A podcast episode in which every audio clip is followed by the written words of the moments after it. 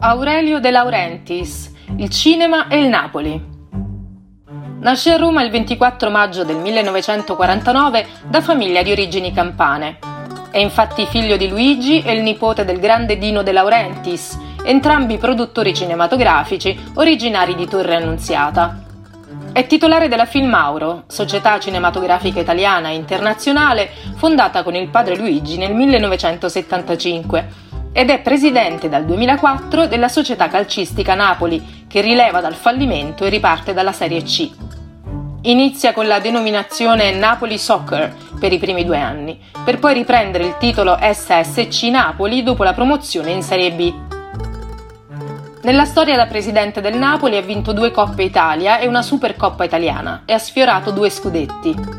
Come presidente è stato capace di mettere insieme una squadra giovane e competitiva, pronta a rinnovarsi di anno in anno, in grado di assorbire le partenze di campioni affermati con l'inserimento di giocatori giovani e determinati.